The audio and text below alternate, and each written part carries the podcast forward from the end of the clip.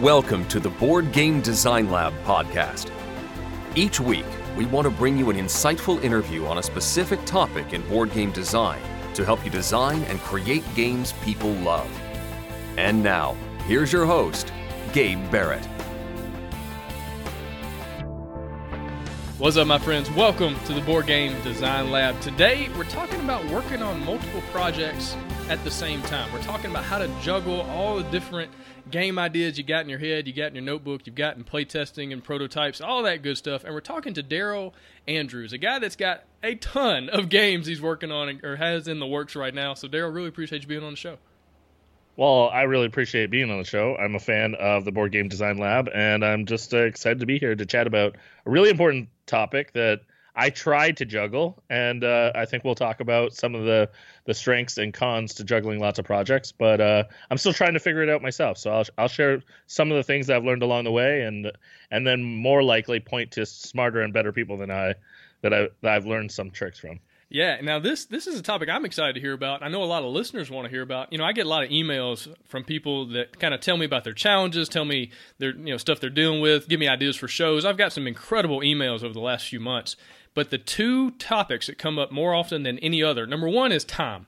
Like I just that people say I just don't have time to design or to play test or to do all these things. I wish I had more time. But the second most popular thing is I have too many ideas. I've got too much in my head. I've got too many games I want to do, I want to design. I don't know which ones to focus on, which ones to work on, which ones to shelf. So I'm really excited to kind of hear your thoughts and ideas on on your process and how how you do it. But just in case people aren't familiar with Daryl M. Andrews, Daryl Mandrews, as I like to say, because it just, it's just Mandrews. Uh, you know, kind of give me your bio, you know, what games you've done, that kind of thing. How do you get into design? Yeah, absolutely. So um, I started actually with a game with co-design. I do a lot of co-design, so that's uh, first of all going to be my tip number one. Uh, is if you do co-design, that helps you juggle more than one uh, one project at a time. So my first project was with Stephen Sauer, and we did the Walled City, published by Mercury Games, and uh, we really learned a lot from the process. It was a fantastic time for us.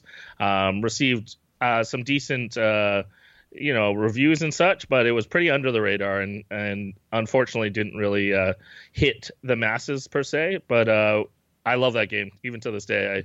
I, I, I love playing it. So that's where I started, and then uh, from there. Uh, Stephen and I did Caffeine Rush, which is a small card game with R and R games. It's a speed game of battling baristas. Uh, plays up to six players, and uh, again, another learning experience, fun game. Reached kind of a, a niche uh, of people, but uh, the people that did find really enjoyed it. Uh, from there, then more recently, I've been involved with Fantasy Fantasy Baseball. that came out actually just recently, but kickstarted that um, about a year and a bit ago, and then actually just currently, um, well, uh, just a few months ago, uh, did uh, fantasy fantasy football on Kickstarter as well. Um, games that are out that people might have seen, I have um, Tower of London with WizKids, uh, Mine All Mines with IDW, uh, Sagrada with Floodgate, and then uh, a few more games that are just starting to kind of pop up or review copies are, are floating around right now. Yeah, and actually, you work with IDW, is that right? Yeah, absolutely. So uh, a couple years ago, I decided to quit all my jobs. I had kind of been juggling a few jobs. I quit them all with uh, the incredible support of my wife, and we uh, decided I would try to do this game design consulting slash developing thing full time. And uh, so uh, thankfully, no kids right now, so I had a little bit of flexibility to, you know, chase the dream. I would say most people need to do it on the side as a hobby and just slowly work away. But it, I, I was thankful that I could uh, just try to run with both feet and go to as many cons as I could. And so recently, I picked up um, kind of a, a consulting gig with IDW. They hire me half time to consult for them, and I do game design development for them.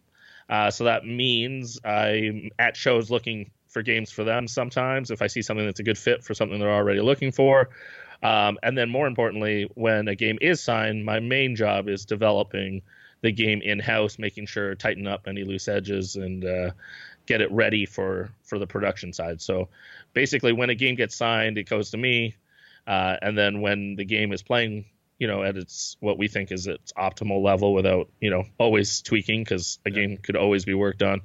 We pass it on because those production and sales people like to make money and like to try to get that game out the door so. Yeah the business part that if that doesn't exist none of us none of us can do any of this so. Exactly unnecessary. Yeah now how did you decide okay i'm going to do this? Like at what point because i've had people say oh i want to be a game designer. I just want to do this full time i want to quit my job. How did like at what point did you go okay i'm going to do this and this is how i know i feel like it's going to work yeah, that's a good question. That's a tough question from person to person for sure. I can I can honestly say uh, both year one and year two, I wasn't sure it was going to work, uh, and there were some lean months. So I mean, hey, uh, board games do not pay great, uh, even when you're busy. So uh, it's definitely got to be a passion, and you got to have some uh, some solutions or options if if things get thin. Um, for me, it often was uh, trying to make sure I had a, a, a high volume of games because um, going to shows and trying to show a variety of publishers games, that means you need a variety of designs, and that means you need to be working on them a lot. I got to the point where I thought I had kind of a, a good catalog, and so that was for me my chance to give it a try. And then thankfully, the really things like the work with IDW has made it sustainable. I don't know if I, I could have kept up the pace otherwise. Yeah, that's a great point with having a variety of different games at different weights, complexities, game length, all that kind of stuff. That's a g- really good point. You know, a lot of people that say, I want to do this thing full time, they've really only got that one game. Like they're working on that one game or maybe two games that maybe most publishers wouldn't even be interested in. And so have that kind of catalog. If you're going to do it, have a catalog of games. That way you can you have more options. Absolutely. Yeah. I mean, even uh, having, uh, like you said, different weight of games, different style of games, it, it made me even think through like, uh, I have a, a kids game that's signed. I have, you know, party games that are signed, dice games. So you really you want to challenge yourself to be versatile, yeah. and so that that gives you more publishers that you have potential to work with. Yeah, definitely. All right, so give me just a ballpark number. How many games are you working on right now? Oh man, that's a scary number. I was afraid you were going to ask that question. Yeah, I went uh, on the uh, uh, the Board Game Geek page, like your page on BGG, and like the list of design credits and development credits. It's it's a little insane. Like I am amazed. You and Scott Almes like blow me away with the number of games you seem to just be working on at any given moment. But just give me a ballpark number. Yeah, uh, Scott is incredible. Oh, he's, uh, he's a robot. Be, if I can be mentioned in the same sentence as Scott, I'm doing I'm doing okay in my books. Yeah. Um, but myself, I mean, I have I have about 35 to 40 games that are signed, and only a, a half dozen that are out. Yeah. So I always offer to help a publisher with whatever game isn't published yet. So that would be about 30 or so. I probably have a I usually have 15 to 20 games on me at each show mm-hmm. at various stages to pitch. And then now with IDW, I have probably another 20 to 30 games on my head for development. Okay, so, that's like a hundred. All those numbers added together is ish around a hundred. Yeah, a little. I'd like to say less than a hundred, but yes, yeah, probably. That's crazy. And so, I, yeah, I'm, I'm excited to kind of hear your thoughts on how to juggle, how to maintain, manage all those games at the same time. But first, let's let's talk about your process. All right. So, how do you like start designing a game? You know, what what does that process look like from the beginning, from the initial spark? Absolutely. So I steal ideas from everyone else. No, yeah. I'm just kidding. Yeah. No. uh, uh, there's like you were saying actually at the beginning about how there's so many ideas out there. I really think there are, and so anyone out there that is worried about their designs being stolen, do not worry about that. It first of all is all about execution. Right. It's all about spending the time and the work to develop an idea into being more. Uh, but ideas they they pop all over the place, and um, they I have ideas, but then, as I mentioned earlier, I love co designing. So I often find other people and brainstorm, hey, do any of this, you know, short list. I have a I have a book that I just like journal in. And I just whenever an idea pops up, I just throw it in the journal. And um, those ideas just kind of float there until I find often until I find either a game, like it hits me in the shower or something like more of an idea, or I find someone else um, that resonates with it, that finds that concept interesting and is willing to do the work to now uh, chisel that idea out of the rock and make it, you know, what it needs to be. So that's usually the start is kind of brainstorming and bouncing ideas off of another designer and seeing if any of them kind of stick. Then from there, um, I mean, usually the idea is is probably thematic, but sometimes mechanically driven. But then it's very quickly trying to get that idea out of our heads and onto the table, whatever that looks like. So that forces uh, both worlds to interact pretty quickly, and then from there, um, just test, iterate, test, iterate, test, iterate. Just going to town with um, trying to flesh something out. I think uh, I think it takes um, process, and the process, especially with other people, is a very telling thing. So I also not only try to rush as fast as I can to get it to the table, but I also try to get in front of other people as fast as I can to see if there's even a spark that people go, oh, that's interesting, yeah. or oh, I'd like to play in that world. If you're not hearing any of those sparks, then that's uh, that might be a, a quick opportunity to ditch that idea. Yeah, and I think that leads right into my, my next kind of question or point is how do you decide, how do you determine what games to pursue, what ideas to pursue? Because I've seen so many people, they'll post on the Facebook groups of, you know, the board game design forum, whatever, and they say, hey, here's my game idea. And then they kind of go into things. And as soon as I read their idea, it's like, oh, that's dumb. Like nobody's gonna buy that. like that is not yeah. a good. Like that might be a game you love, and your friends and your dog and your mom they all love it, but people aren't going to get behind that. And so, how do you kind of determine? Okay, this is this is a game worth pursuing. Yeah, that's a great question. I mean, one of them is the validation of, of others, and when I say others, I don't mean like your your mom and dad and your spouse, and yeah. you know, you got to get outside of that. You got to get uh, to people that are willing to break your heart, kill your darling, and uh, I think it's also important to get it in front of ideally other designers because yeah. they're going to be asking important questions like uh, marketability or scalability or you know production questions, which I think are really important to even consider early on in your quest to design because um, that's going to save you some potential pitfalls later on where you might even have a good idea or a good game, but it's still not possible to make. So tackling those questions early. Um, I I really think good is just not good enough anymore. So I'm more and more find if the game is just getting a okay, you know that was interesting. Like that's the kiss of death. If you yeah. hear like that's interesting. Uh, instead, if if people start like brain like I love when you have an early game and people start like telling you what cards you should add mm-hmm. or like that you know people are getting excited because they're like oh and you could do this yeah. and you're like oh that's a great idea let's i'll write that down we'll try that um, that's usually when you're seeing people are getting invested. Another one that i do often because i have a, a few pretty solid playtest groups is um, i'll often not bring a game back. I'll, I'll push my game the first time or two to the table but then i'll wait until it's requested again yeah. to see see the game to come back. And if it's not getting requested then that that game's gonna not necessarily be chucked, but it's going to simmer, you know, on that back hot stove and just keep kind of just simmering away. Yeah. And then I'll, I'll, I'll, you know, peek on it every so often, but um, it, it's probably going to need a pretty good overhaul if uh, if it's not getting requested. Yeah, I think that's a really good litmus test to kind of see if there is a demand. Because again, that's that's really what this is about. You know, I was talking to Tony Miller the other day, and he actually brought up something that he had heard from you as far as the difference between a game and a product. And if your goal is to get published or to have your game signed by other publishers and them do the work and sell the game and all that, you have to approach it more as a product than a game because they're trying to make money, right? And it's that's that's ultimately they want to make games and put out great games, but these are products that they're trying to sell. And so, kind of talk about that a little bit as far as the difference between a product and a game. Absolutely, I I, I think it's really important. I think.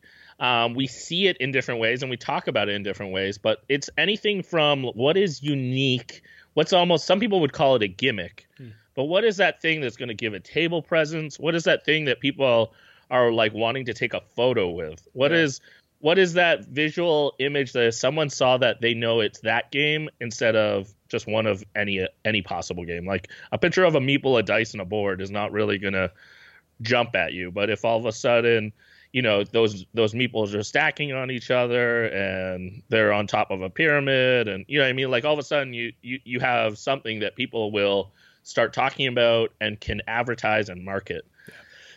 Uh, so I think I think that is really important to start thinking of, and I I actually um, now try to think about that as early as possible. Is what is the big kind of visual moment? Again, people will call it a gimmick, but I think it's necessary. I think games more and more need that thing that oh yeah, did you play that game that has you know blank you know those really cool miniatures with the hex bases that do blah blah blah you know like whatever it is. I think each game is looking for that. Uh, sometimes that can be accomplished through licenses. Sometimes that can be accomplished through um, the actual components or the tactile. Maybe it is a mechanic. It can really be if you have an innovative mechanic. Uh, but I think whatever it is, you can start with familiar recipe items, but then each game needs to differentiate itself. It needs to be able to uh, not only replace something in someone's collection, but for for uh, a company to be able to market it, they need to be able to talk with with unique language. Yeah, I'm thinking about Stronghold Games. So I follow Stronghold Games on Twitter, and every day I am hit with a slew of pictures of terraforming Mars on somebody's table somewhere in the world, where Stephen Buonocore is just retweeting everybody's picture of Terraform. you know, but you know, it's, it's kind of like what you're talking about, though. Do you have a game that somebody wants to take a picture of when they're done and share that? because that's important. Mm-hmm. That is the difference between a game and a product. That's the difference between a publisher saying, "Oh, that's cool," and "Oh, I want to publish this because we can make money on it and people are going to really like it." You know, I think you bring up a good point. Think about this stuff early. You know, I've got a friend who's who's a publisher. He has his own company, and I will send him an idea or, or a game I'm working on early on and say, "Hey, would you publish this kind of thing?" And I'm not asking him specifically, "Hey, will you publish my game?" I'm asking, "Is this the type of thing?" that you as a publisher would look at and go, okay, yes, we can make money off this. Yes, this would work in our market. You know, people would like this. And so it's so that's again goes back to networking. Why it's so good to have people you know in the, the game industry that are designers and publishers to say, what do you think about this? Because if, if a publisher goes, ooh, that's really good, yeah, that could that could go somewhere, you've probably got a, a good idea as opposed to just your mom telling you that. Absolutely. I think I think the key, like you said, networking um, it comes down to different perspectives and i think uh, publishers are asking and evaluating games with different with a different perspective than often us as designers yeah. and i think it's important to continue to check in with those different perspectives and make sure that what you're making is not only viable and interesting from your perspective, but is from a consumer, from a publisher standpoint, from a marketing standpoint. These are different voices that you you do have to build up a network to be able to uh, chat about that. But when you do, I think it makes the game overall a better experience. Yeah, another thing I've been doing recently is anytime I have an idea for a game, I initially I'll think, what kind of public like who would publish this game? Like who who has games like this? Like is this uh, some kind of ip that could like you could throw a new theme on it and then match something already in their catalog to kind of be like a follow-up game? Like go ahead and start thinking about those questions because when you get down the road, if you do get a finished game, it kind of you've already made those decisions to kind of be lined up with a publisher, and it makes it a much easier fit. And if not, well, if it's lined up with a publisher in general, there's probably more than one publisher that are that are putting out games like that. And so, kind of think about those things early. Now, is that stuff is that something you did early on when you were like, all right, I'm going to do this full time? Did you already have like publishers in mind that you wanted to work with?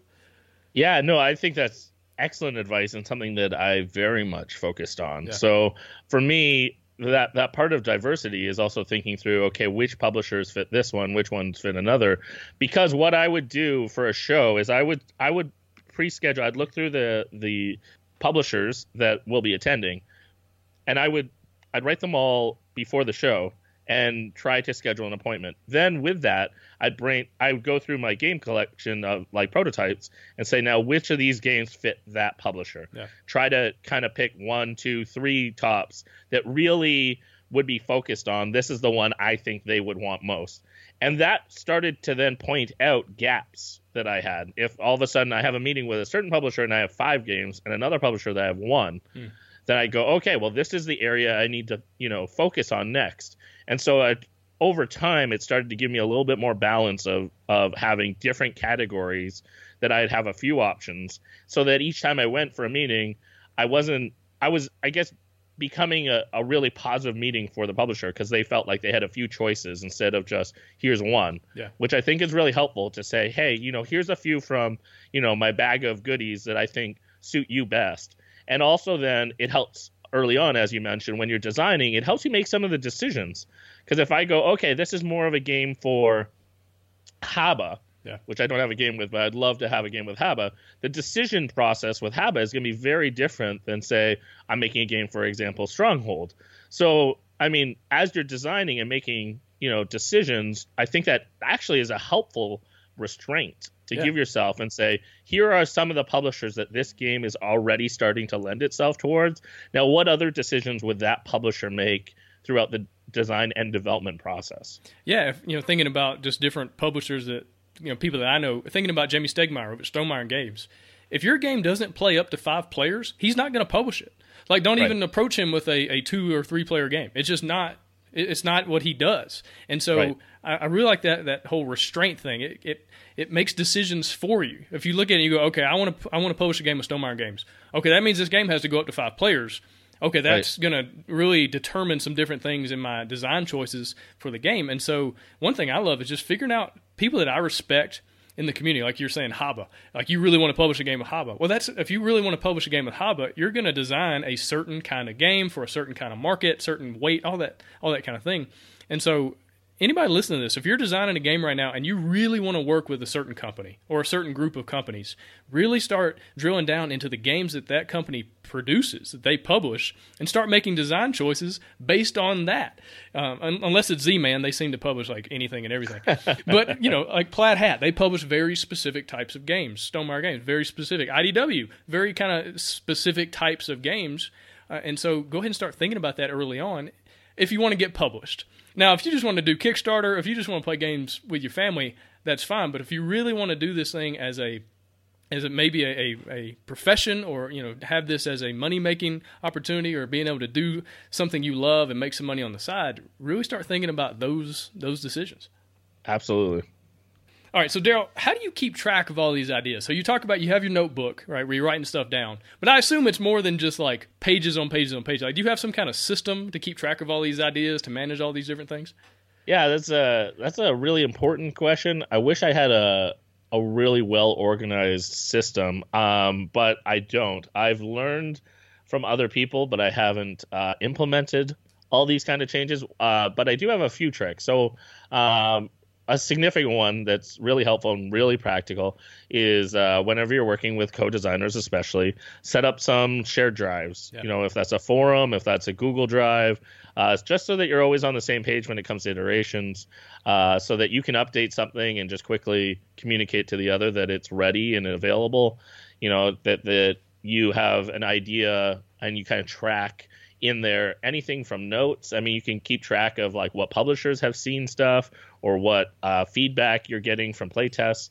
Uh, one of the the strengths of co-design is that you have potentially two two circles of playtest groups, and uh, and when you do have that, the the benefit is the feedback. The the con is integrating that feedback.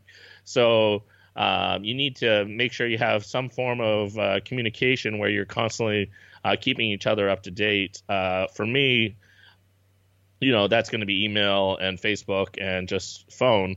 Uh, but other people are a little more organized. I mean, using programs like Slack or Jabber or different things like that to keep track of the conversations or even formal forums. I know for myself, I'm part of a, a group called the Game Artisans of Canada. And so we have this network of designers from across Canada, and we have this fantastic forum uh, where we have kind of a backlog of the last, I, I don't know, five, ten years of conversations. And the neat thing is that you can even search things. So say you were like, all of a sudden you remember, like, oh, whatever happened, or do we have a contact with this publisher? Um, that becomes a really important tool so that you can track down those details. Uh, but key is then writing reports, you know, after playtests and doing kind of those extra steps to make sure that you have a bit of a paper trail. The other thing that I think is important um, is trying to track where the status of a game is when it comes to not only, um, you know, it's easy when a game's ready to pitch to a publisher, but even tracking where your different games are throughout the design process. So um, I kind of use a little bit of a, a labeling, or I don't, I don't know what you would call it, but just kind of I push my games through kind of an alpha, beta, delta, gamma process, and just try to understand which games are at which stage. Yeah. And because of that, then I know which games, especially just before a show, um, which games I need to make sure I have components for, so that I'm taking to a show, and then which games you know, I can keep on the shelf or uh, or maybe even just plant a seed to publishers about what but know those games aren't quite ready yet. Yeah, have you found that working with co-designers or co-developers kind of helps keep you accountable to keeping those records or to making sure that stuff gets captured and, and written down? It does because I when I work by myself, I just assume I'll remember. Right. And then um, when I do say for consulting for IDW, I have to write it down because I got to communicate you know my thoughts to the team yeah. or if i'm working with a co-designer and i just have you know suggested changes i need to convince that other person so i need to write down the data you know like these people said this and you know i think we should go in this direction versus when you're by yourself you might say to yourself oh yeah yeah i'll remember that next time and then when you come back to that prototype you're like oh i thought i fixed this but i don't know yeah. what i was thinking before so i think i think co-design really helps and it just helps um, you stay focused on each game. So it's it's easy for me to start running down, you know, kind of chasing what's working and and clicking. And I think that's really important. Like, don't force a lot of games, but also you do need to keep coming back to games. So, for instance, if I'm working, I work with a variety of co-designers. Well, if all of a sudden I don't talk to one of my co-designers for a while, they're going to come knocking, just saying, "So where are we at?" Yeah. And vice versa. If I haven't heard from someone, I'm going to you know, ask them, you know, have you thought about this or did you make those changes you said last time? By by having almost a schedule of checking in, a lot of a lot of the designers I work with, we have specific days that we check in with each other, and that forces the conversation of just, okay, where are we at? Where are we going? What you know, what stage are these games at? Yeah, and you know the saying I've heard so often that just keeps proving to be true: what gets scheduled gets done. So when you put it on the to-do list, when it actually goes from being just in the ether of your brain and actually is on a page or is on a schedule, it tends to get done more often than not. Absolutely. Well, and it, it forces you to get it done because right. you don't want to let that other person down or deadlines. I, I think one of the best things for me is is when I, I have that pressure of a convention coming up. So I gotta I gotta make those you know tweaks that I've been just stickering or writing on yep. my cards, but now I need to finally make that next print yep. and and and get that prototype to to a better stage. Yeah, that's that's where I'm at right now. You know, as as we're recording this, Origins is, is upon us.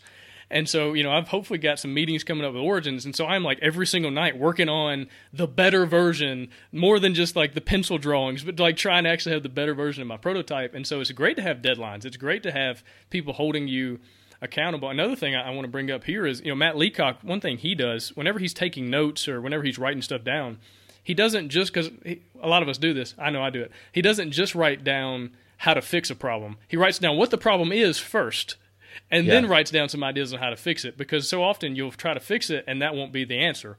But if you don't have written down somewhere what the problem was originally, you might not even be able to remember. And so, you know, really taking good enough notes to be able to go back in and, and really understand where you were during a playtest or during a design time or something like that.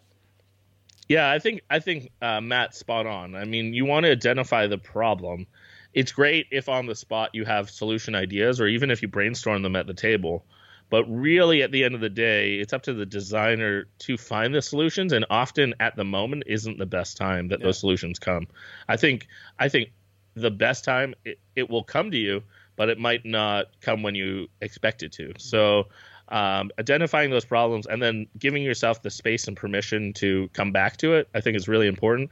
Also, another thing that I re- I really evaluate uh, throughout the design process is I'm uh, I don't want to say I'm skeptical of playtesters, but everyone's biased and everyone has opinions, and that gets really enmeshed in the feedback process. So for me, note taking and observation is really key to actually just watch people and see how they're responding. Anything from leaning in at the table versus leaning back, um, you know, noticing it's their turn versus you know kind of needing to be reminded. Yeah. All those little things can become very important tools to to to note and say, okay, you know, maybe it's that playtester. Note to self, maybe need to replace them. Right. Um, or uh, more importantly, um, that's happening, and if this becomes a trend, then there's a problem. Even if they're they're you know the game's great, if people are responding to it in a negative way, there there's opportunity to make the game better. It might not be the way people suggest, but there's there's something that needs probably repair.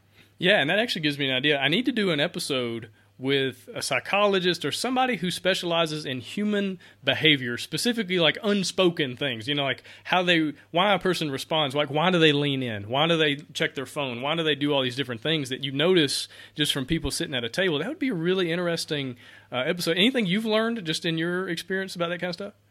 Well, yeah. Well, my my wife is a psychotherapist. Well, there so, you go.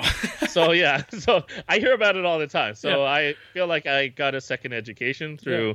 just learning and listening to my wife, who's incredible at at her job, and um, I I think it's really important. I think that's a really important topic to to be observant. I think it's really easy to just observe the game, and it's really important to just zoom out a bit more and just observe the table and observe anything. I, it was funny. I just had this experience from an artist. I've never thought of this. I sometimes, though, thankfully, I take photos mm-hmm. at different stages in the game. Just it's a quick way for me to reference like then I can see like progression of points and yeah. do some some type of spreadsheet stuff.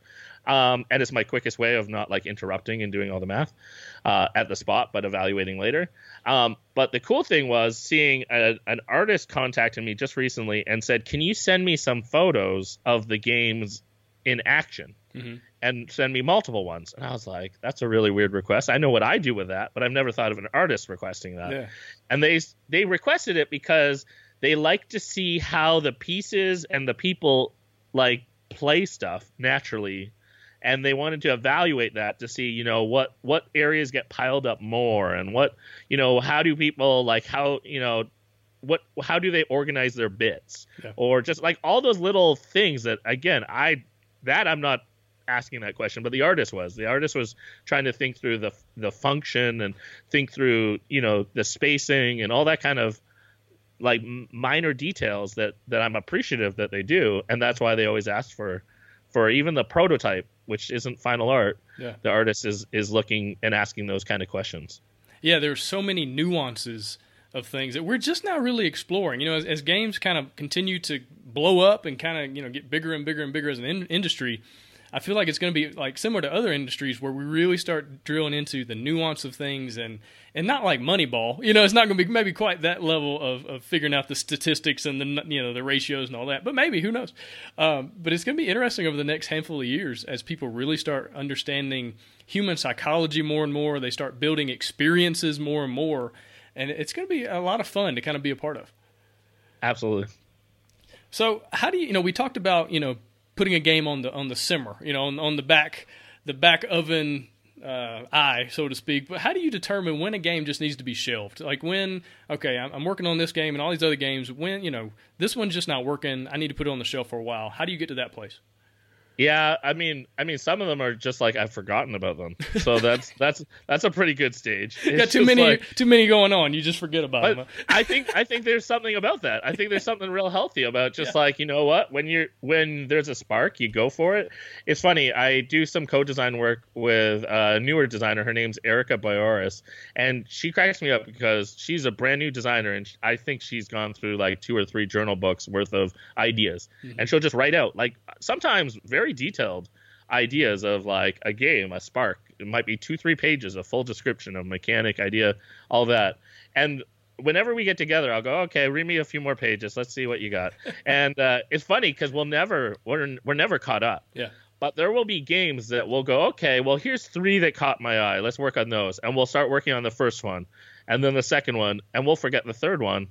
And instead of like forcing it, just move on to the next one. Like I, if if if it already was ranked three, it's probably it's probably not that inspired. Right. You know what I mean? Like it might be, and maybe someone will come back. I've definitely had a few games where something came out and I went, "Oh man, I forgot about that game. I was working on something like that."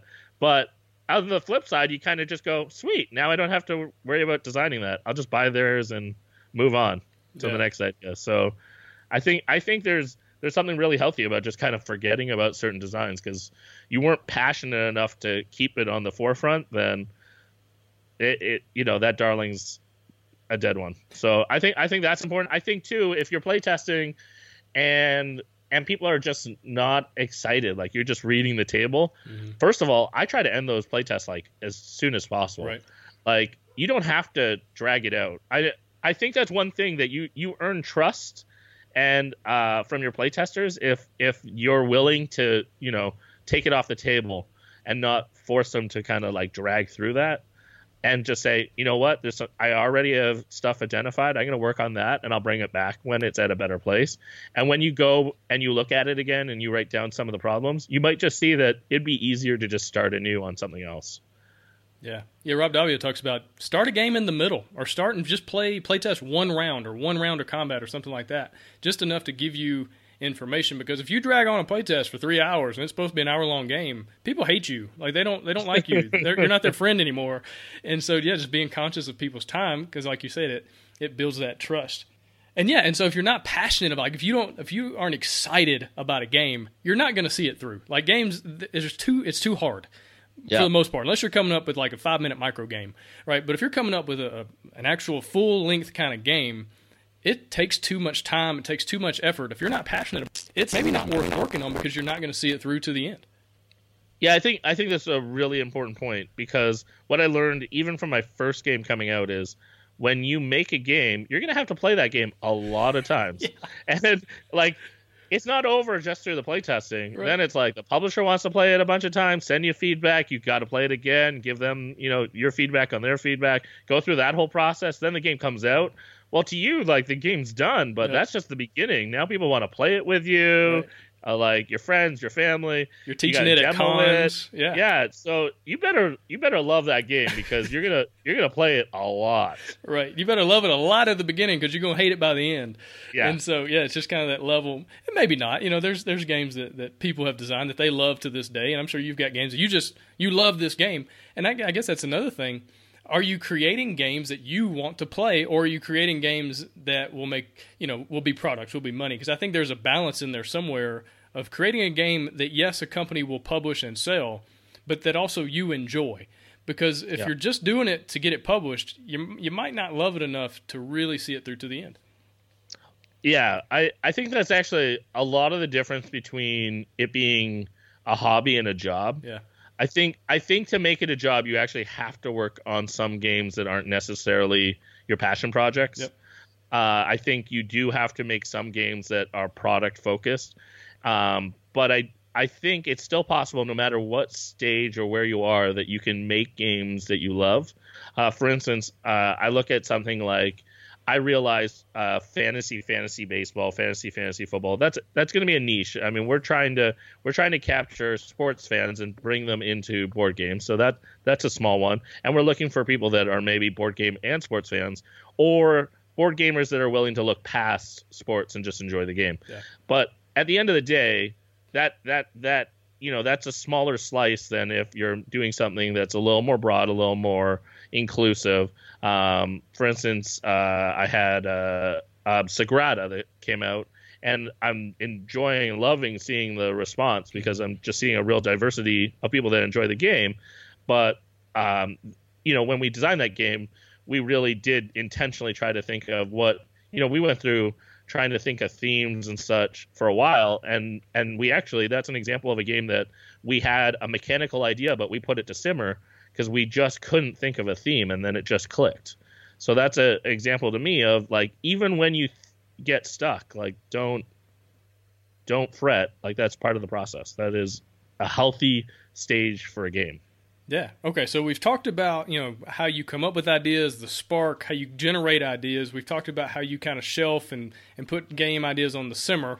Let's talk about how you manage working on so many games at the same time. How do you juggle a hundred ish projects at the same time. What's your system? What do you do? Yeah, I mean, a big thing is scheduling. I think a, a significant thing is uh, for me is uh, it's funny. Um, before smartphones, I was an incredibly disorganized person. Hmm. I would say like my natural habitat is not organization, um, but um, since smartphones, I've been able to set so many scheduled things that beep and alert at me that I will schedule anything from like just repeating things like, "Hey, have you thought of this game?" Yeah. or check in with this designer or you know make sure you write the rules by this time and just set deadlines set alerts that remind you you know beforehand. That that is a huge tool for myself just to keep myself disciplined um, when it comes to like for instance shows shows are a great way to keep being reminded which games need to come back to the forefront. Um, so because I'll I'll check in with publishers that I'm working with, which gives me an opportunity to say, you know, a you know the games that I have with you already, where are they at, and what do you need from me, and then out of the show, giving myself you know some some deadlines and targets uh, based on priority uh, of you know which games are coming out sooner or later. Uh, that becomes a, a really important tool. But I think also for IDW, for instance, I um, their work, you know, we check in on a weekly basis. We have timelines, spreadsheets for, you know, this this amount of time for dev work, this amount for art, release schedules, all that kind of stuff. So that that's pretty organized. That that becomes kind of easier for me. And then keeping good notes even when it comes to like rule books and such. I used to be able to keep all the rule books in my head. but the minute I started with IDW, that yeah. was just that was that was it. I couldn't I couldn't remember all mine plus other people's. So right. And I was going to ask you about you know publishing companies and if they have systems that you kind of have to fall into if you're designing a game for them or developing a game. So it sounds like IDW, you know, they've got spreadsheets. I mean, that seems extremely organized. It makes sense. They're a business. What about other companies you've worked with? Do they kind of have a system that they plug you into to kind of keep things moving?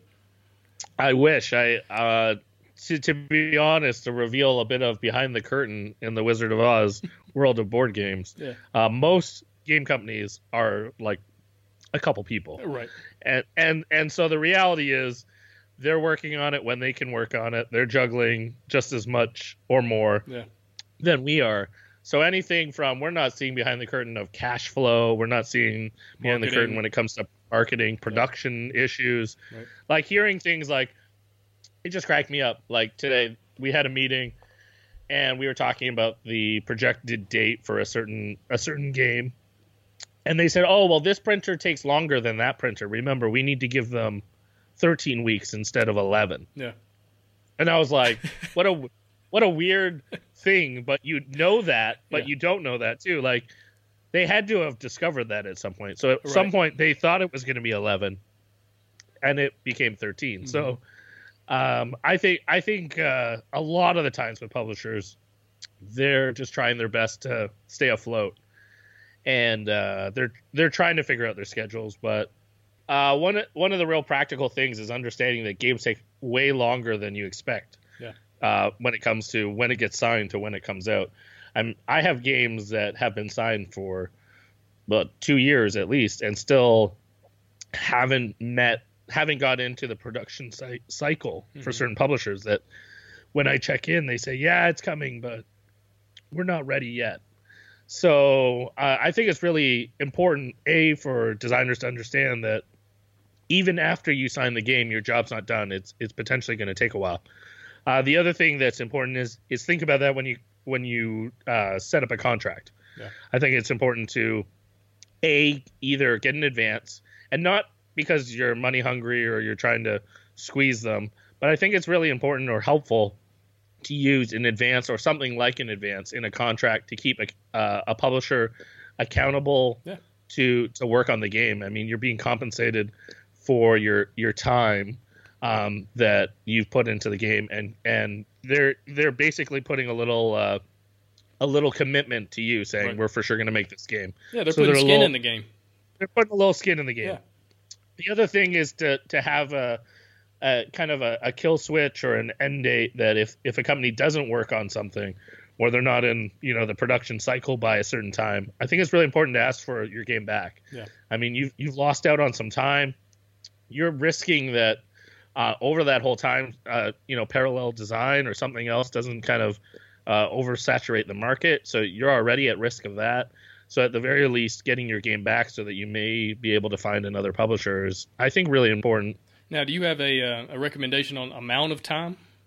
Yeah, I mean, it really comes down to the publisher. So, I mean, if you're going to work with a smaller publisher, one of the benefits is they're probably going to get to it pretty quick, and they're probably willing to say in a contract that it's going to happen pretty quick because they're going to know their timelines.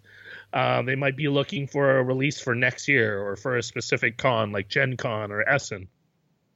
However, if it's a bigger publisher, I mean, it really then comes down to a question of how long are you willing to wait? I, I know for myself, if I was getting to work with, you know, a major publisher like say Yellow or or um, Asmodee, you know, these really large companies that have a lot of moving parts. Uh, you know the game's going to be great whenever it comes out, but you, you might be willing to wait longer. Yeah. Maybe it's two years, maybe it's three years um, for the game to actually come out, and then if that's the case, then just live with that. Um, the other the other option is I've had companies that say, you know, at X amount of time they'll give you an advance or give you back the game. So there's kind of like incremental, like the longer they hold it, at least it costs them more. Yeah. Uh, so I think that's a great idea. Um, yeah, there's different ways to structure it. I think that everyone involved knows what you know what the motivation is there, and hopefully it doesn't come to that. But you want to you want to figure that out on the front end of the relationship, not uh, later on when you know you wished you had that conversation. Yeah, and I think this brings up a good point. It's not it's not just about managing a bunch of games at the same time. It's managing a bunch of timelines at the same time and a bunch of deadlines at the same time. Uh, It's managing a lot of time, uh, more than just design or development. Yeah, I mean, even for myself, I try to get a realistic picture of when games are going to come out and hope that I can manage them to kind of spread out a little bit. Um, I joked that when I first did a whole bunch of signings, at one convention, all of a sudden all my games would come out and I could just run around the convention. but I, I think it's important to try to space them out so that you can promote your games and support your games, Yeah. answer questions. You know, there's just a lot involved when your game comes out, and you want to you want to give each one like the care that you can. Yeah. Now, do you have a different system for managing games you're designing or co-designing as compared to developing?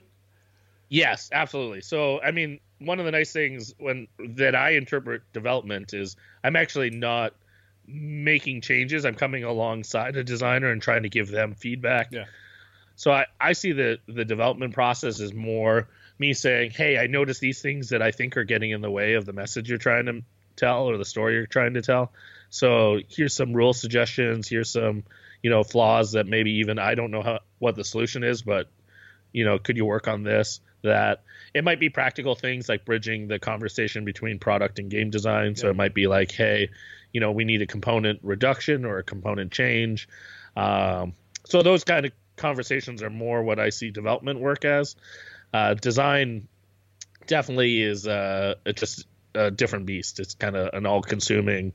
You know, you're thinking about it all the time, and it might, you know, your solutions come from the weirdest of places. So, um, but development is usually you just put in the work. You put in the time of reading things over and over again, getting it to the table over and over again, and just kind of tracking is what the designer said they want to accomplish. Is is the game doing that? Yeah. Now we've talked a lot about deadlines and you know how important they are and how really great they are to kind of push products forward. But how have you run into to problems with this? Like how how often do deadlines really um, kind of make design design decisions for you, or kind of move the game in a certain way just because you're trying to hit a deadline? Ah, yeah, that's a good question. Um, well, um, I can think of. Uh, I don't have a lot of examples of time restraints forcing a design, other than um, one, for instance, I did Back to the Future Out of Time as a Mhm. dice game. Uh, when I originally designed it, it was actually designed with custom dice that showed the different characters, and I had designed it that the cards would be different lines and you were accomplishing scenes. Mhm. So like each card would be like kind of like almost like a comic scene of like characters saying lines and you had to roll the characters and get them in order so that that scene would happen. Yeah. And that scene would accomplish something like some sort of uh, energy, like, oh, did see that lawnmower over there? Yeah, grab that. I need the engine from that, or something. And you're piecing together to get 1.21 gigawatts Yeah. of energy from all these different cards. Well, in the production cycle, they were like, so we love the game, we love the mechanic, we don't have time to do those art assets, so we're going to do basically one generic card. And that's all we have time for. All right. And I was like, wow, that is drastically different than the story I thought I'd get to tell. But uh, at the same time, you know, I was super excited to get to do a licensed game, and I thought the mechanic is still strong for what they're going for. It's a mass market game, uh, so we went for it, and uh, you know, it's it it's never going to be a game that you know the board game hobby is going to be super excited about. But the fun part is, I know lots of people that really enjoy the game, and especially people that you know they enjoy Monopoly. they enjoy that. Like yeah. they they have that that cup and they think, oh, I love Back to the Future, and you know, look at this cool, you know, these cool dice and this cool, you know, DeLorean, and and have a good time with it. Well, at the end of the day, I'm satisfied that that's who it meets. I, I'm disappointed that it doesn't have the thematic integration that I wanted. We even a, a good friend of mine, Chris Leder, uh, who did roll for it. He is one of the biggest Back to the Future fans I know in the world, and so thankfully he was one of was my main playtester. He was, uh, you know, head of development. If I could have hired him, you know, yeah. I would have. And he even came up with a few alternatives, like, oh, here's an idea of like finding items through time, and each card was just like a, a basic item, and you know the art could have been just like you know grabbed from different comics and even that it was just kind of like no uh, we, you know we don't have time for that. Now the the real kicker in that story is so that happened. They sent the files right away to a printer. Then the printer informed them two months later that they still hadn't started yet but that they were going to start any day now uh-huh awesome. um so yeah so it was like well we could have done all that mm-hmm but because the printer thought it would be easier to say, ask for forgiveness than permission, right? Um, we missed out on that opportunity. So yeah. Any any other times where a deadline a deadline's coming up and you're like, okay, this isn't exactly what I want, but this works, kind of thing. Have you run into that? Um, not um, not on my side. Okay. I, I haven't had that yet. Um, thankfully. Um, usually, I mean, because I'm freelance design, usually I get to choose even when I'm going to pitch something. Yeah. Uh, the only the only time that I could see that really being a restraint is if you promise a game for someone or you haven't finished the design and then you need to finish it by X amount of days. Um, or that might be through a licensing deal. Um, that might be through just you you sold a game on concept. Um, but for myself, I haven't uh, I haven't run into that yet, uh, thankfully, and uh, hopefully never will. yeah. All right. So, what are the advantages of working on lots of games at the same time? I mean, I can come up with all sorts of like problems that can come out of it. And we've talked about, you know, you forget things and, you know, things can get uh, disorganized and whatnot. But what are the main advantages you, you find from having so many games that you're working on right now? Yeah, I mean, I think it keeps you fresh. It keeps you sharp. Uh, it gets you thinking outside of your own um, kind of path that you're you often get stuck on you know you start to think of games mixing together so for instance if i'm working on a on a dice game i might not be thinking of certain mechanics uh, until all of a sudden i'm playing another game and i think oh i wonder what a dice would do here yeah. you know like it causes you to ask questions that you wouldn't normally or you might actually find solutions while working on one game that are actually solutions for another yeah. Uh, so that that becomes really really helpful Another thing is as uh, as you get more designs, you learn from your own mistakes. So hopefully, uh, you're not making the same mistakes again. So that becomes a really helpful thing. Although there's plenty of uh, mistakes to be found. So uh, you build almost what I call uh, a designer intuitiveness. Uh, you you start to learn oh, you know, people respond this way when I do this more, and they're, you know, so I'm going to avoid those obstacles or hurdles. Um, sometimes, like, you start to establish a taste that I think is really helpful, knowing, you know, how long certain things should take. And so you just kind of have a gut feeling like, oh, this is taking too long. You know, where do we need to trim things? Or this this needs some added complexity. This is too light. Uh, so you, you gain a taste. And then I think the other thing that is helpful with multiple designs is especially when you start to dabble into expansions. Yeah. I think uh, forcing yourself to think think of how to work on a game in a new way is really helpful. And you don't get to dabble on that always when you're doing individual designs, but when you start to do more games in the same world or the same concept. So, for instance, um, fantasy fantasy baseball, we knew we were doing at least three sports because we promised that in the first Kickstarter. So we knew we were doing football and hockey, and we knew hockey had the license. So we are pretty confident, you know, that's gonna that's gonna probably take care of itself. We'll keep it, you know, family friendly and lighter, and just make sure that you know that appeals more to the masses. Yeah. So we were like, well, how are we gonna make football different? And what I think is really helpful when you're working on lots of different designs is it gives you permission to not feel like you have to like use up every good idea in this one game. You right. can spread them out. And so there were stuff that hit the chopping floor for baseball that it didn't get chopped because it wasn't fun. It got chopped because it didn't fit baseball. Mm-hmm. And so we got to come back to that and go, now does that fit football? And there were certain things that really did, and we went, oh, well, perfect. So I I think it even just gives you opportunity that when you have a, a kind of a brainwave spark, that you can find a place to use it when yeah. you have multiple projects. Yeah.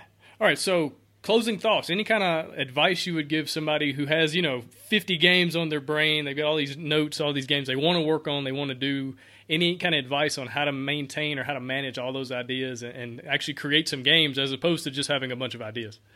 Yeah, I mean, the one of the first things I do is just start making making them. Yeah. Like stop stop letting them swirl around in your head and just sit down and start churning stuff out.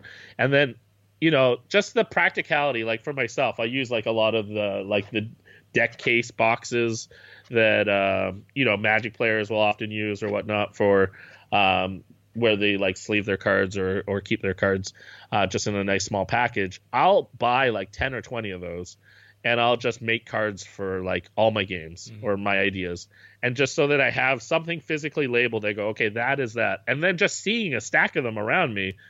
If I'm like, oh, I want to work on that, like the physicality of having a box and having some bits, all you know, grouped together to just start playing with it, I think is really helpful. I, for me, I'm a visual visual person. So just kind of moving the bits around if there's a map or just rolling dice and playing cards, like just get it moving, get it going, get it in front of people.